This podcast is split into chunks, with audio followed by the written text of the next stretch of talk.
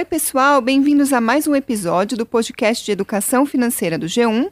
Eu sou Karina Trevisan, repórter de Economia, e estou aqui com a minha colega Luísa Mello. Oi, gente! E hoje a gente vai falar sobre investimentos em dólar. Luísa, pergunta: se eu quero investir em dólar, qual é o primeiro lugar para onde eu devo ir? Será que é numa casa de câmbio?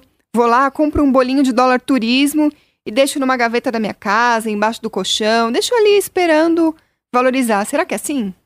Parece meio arriscado, né, Karina? Não sei se esse é o melhor jeito de investir em dólar. Mas já que você falou dessa possibilidade, a gente tem que pensar no motivo por que as pessoas fazem esse tipo de investimento, né? Que alguns especialistas nem consideram que seja de fato um investimento. O que que elas querem? Elas compram o dólar hoje esperando que ele se valorize para poder vender por um valor mais alto amanhã. É mais ou menos essa a ideia. Parece simples, mas na verdade é, tem alguns riscos envolvidos aí, né? Como eu disse antes, alguns especialistas nem consideram que seja investimento de fato. Vamos ver por quê. É, vamos lá, começando pelos riscos. Bom, o primeiro deles é que você vai estar levando para sua casa dinheiro em espécie, para deixar guardado ali dentro de um móvel, ou ainda que você tenha um cofre, mas o que quer que seja, tem a questão da, da segurança mesmo. Sua casa pode ser roubada, pode ser assaltada, a gente sabe que em muitas cidades isso é um problema grave, né? E ainda, gente, o risco do papel estragar. Vamos lembrar ali que a gente está falando de um bolinho de papel.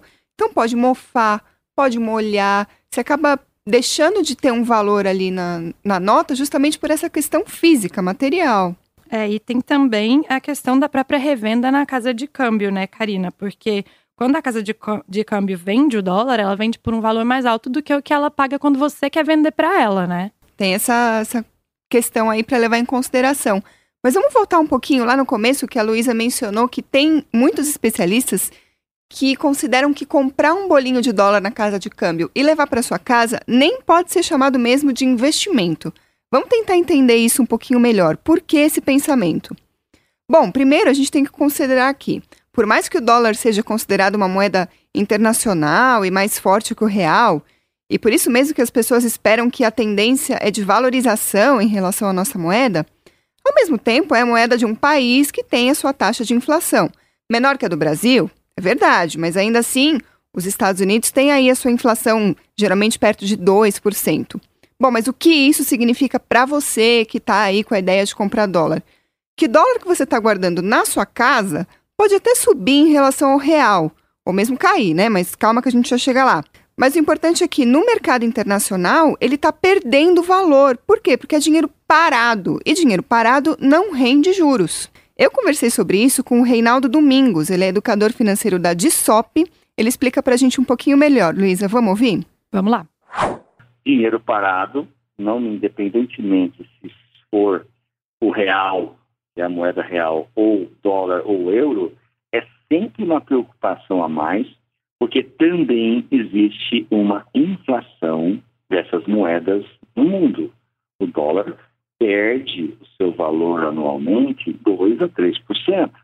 Então, se eu estiver guardando em dólar, eu sei que eu estou perdendo dinheiro em relação ao mercado internacional. Então, está aí uma preocupação importante para você que está nos escutando.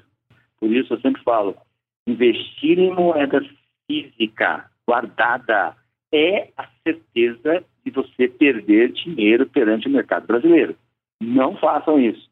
A não ser que você tenha destino claro. Por exemplo, estou comprando dólar para fazer uma viagem de quinze anos da minha filha, que vai para a Disney, e a gente está guardando dólar para poder ter o preço sempre garantido, mas tem uma finalidade, nem é de rentabilidade. Ah, Karina, e um adendo sobre essa questão dos riscos de ter dólar em casa, né? No final de maio, a gente até noticiou aqui no G um que o Banco Central está estudando uma medida para permitir a abertura de contas bancárias em dólar para os brasileiros. Mas o próprio presidente do Banco Central, o Roberto Campos Neto, já disse que é um processo longo e que é uma medida que está em estudo, mas que a gente menciona aqui, né, para deixar claro para o pessoal aí. Boa lembrança, Luísa. Bom, mas agora que a gente já falou sobre os perigos de comprar dólar em espécie para deixar guardado na sua casa e por que que é considerado investimento ou não por alguns especialistas, acho que a gente já pode aqui partir para a segunda parte desse nosso episódio para falar dos investimentos em dólar que a gente pode fazer. A gente costuma pensar, né, Luísa, que a aplicação em dólar é só coisa para grande empresa, grande investidor, grande fundo, mas é verdade. é que tem opções para pessoas físicas, gente como eu, como você que está nos ouvindo, é, e você pode começar a investir em aplicações atreladas ao dólar com volumes bem menores de dinheiro. Tem algumas opções. Luísa, quer começar falando sobre a primeira delas? Acho que a primeira delas é o fundo cambial, né, Karina? Que é o fundo que tem o rendimento atrelado ao, ao desempenho do dólar, né? É uma forma do investidor aplicar em dólar sem necessariamente ter que ir lá e comprar a moeda, de fato. É, para quem está tá se perguntando por onde começar a investir nisso, você vai procurar a instituição financeira que cuida dos seus investimentos mesmo, o seu banco, uma corretora, enfim. E elas têm diversas opções de fundos cambiais. É, você investe nesses fundos em real e o dinheiro vai render de acordo com a variação do dólar e também com a rentabilidade do fundo. Isso é muito importante. É, mas atenção que tem um risco aí, né? Se o dólar sobe, o fundo ganha. Mas se o dólar cai, aí você pode perder dinheiro. E também é preciso prestar atenção na taxa de administração desses fundos e também no imposto de renda que você vai ter que pagar sobre esse investimento depois, né? É isso aí. O Reinaldo Domingos também explicou pra gente sobre isso. Vamos ouvir? Fundo nada mais é que uma concentração de possibilidades de investimento. Não é diferente aqueles fundos atrelados à variação do dólar. A variação do dólar é essa que é sempre declarada com da, da dólar é, variou é, zero vírgula cinquenta esse mês aqui. Na verdade, o que aconteceu é que o dólar evoluiu, o valor dele passou a ser um outro. Esse valor teve aí a sua possibilidade de ter um ganho porque a variação do dólar foi superior a X. Nada mais é, então, um fundo de investimento atrelado a dólar, a acompanhar a evolução, né, do valor do rendimento do dólar e pode ser que o dólar venha a cair seu preço. Então, aquele fundo de investimento que poderia dar meio por cento no mês, ele pode ter naquela performance no mês X um valor que é menos meio por cento, menos um por cento, porque ele é variável, está atrelado à variação cambial do dólar. Se o dólar cai, ele perde dinheiro no fundo de investimento. Se o dólar sobe, ele ganha dinheiro no fundo de investimento. Outra opção para quem quer investir em dólar são as aplicações no exterior, né, Karina? Vamos falar um pouquinho mais sobre isso, então. Bom, da mesma maneira que acontece com os fundos cambiais, as aplicações no exterior também podem ser encontradas entre os produtos oferecidos aí pelas corretoras ou pelos bancos, pela instituição que cuida aí dos seus investimentos. Da mesma maneira, você também investe em reais, mas o seu investimento vai estar atrelado ao dólar. A diferença é que você vai ter duas variáveis para ficar de olho na hora de pensar em qual vai ser a sua rentabilidade. A primeira, claro, é a variação da moeda, já que você investiu em real e a aplicação é em dólar. E a segunda delas é a rentabilidade da própria aplicação. E lembrando, como sempre, não custa repetir, presta atenção na taxa de administração e nos impostos desse tipo de investimento. Outra maneira ainda mais indireta do que essa de investir em dólar é comprar ações de empresas que são exportadoras. Essa empresa, ela vende é, em dólar, então a receita dela é em dólar. E o que, que acontece quando o dólar sobe? Ela ganha mais dinheiro, e aí as ações valorizam e etcétera.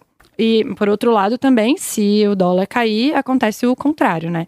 É, ou seja, é mais uma forma de você é, atrelar o seu investimento à variação do dólar. Mas é importante a gente ressaltar, a Luísa mencionou aqui o mercado de ações e a gente está falando sobre o próprio mercado de câmbio em si, que são mercados é, considerados de risco, por quê? Pela própria volatilidade. Então, quando você vai escolher o seu investimento e opta por um desses caminhos, é importante você levar isso em consideração.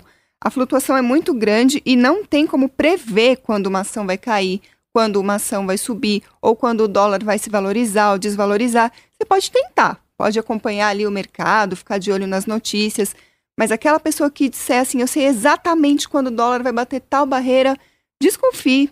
É quase certeza que essa pessoa está mentindo para você, porque é imprevisível o mercado de câmbio e mercado de ações. Então, presta atenção se esse é mesmo o seu perfil de investidor, antes de tomar uma decisão como essa. E não tem nenhum problema se você não for esse tipo de investidor que topa uh, correr riscos. Existem investimentos para todos os tipos de pessoas, para aquelas que toleram mais risco, aquelas que preferem jogar mais seguro, e ainda que deixe de lado a possibilidade de ganhar um pouquinho mais, né? Porque vamos lembrar que quanto mais arriscado o investimento, maior é a possibilidade de você ter ganhos maiores também. O importante na hora de investir é ter certeza que você avaliou tudo o que precisava antes de começar a aplicar o seu dinheiro. É isso aí, gente. A gente vai ficando por aqui. Na semana que vem a gente tem um assunto novo aqui no nosso podcast. Esperamos vocês. Até semana que vem, pessoal. Tchau. Tchau.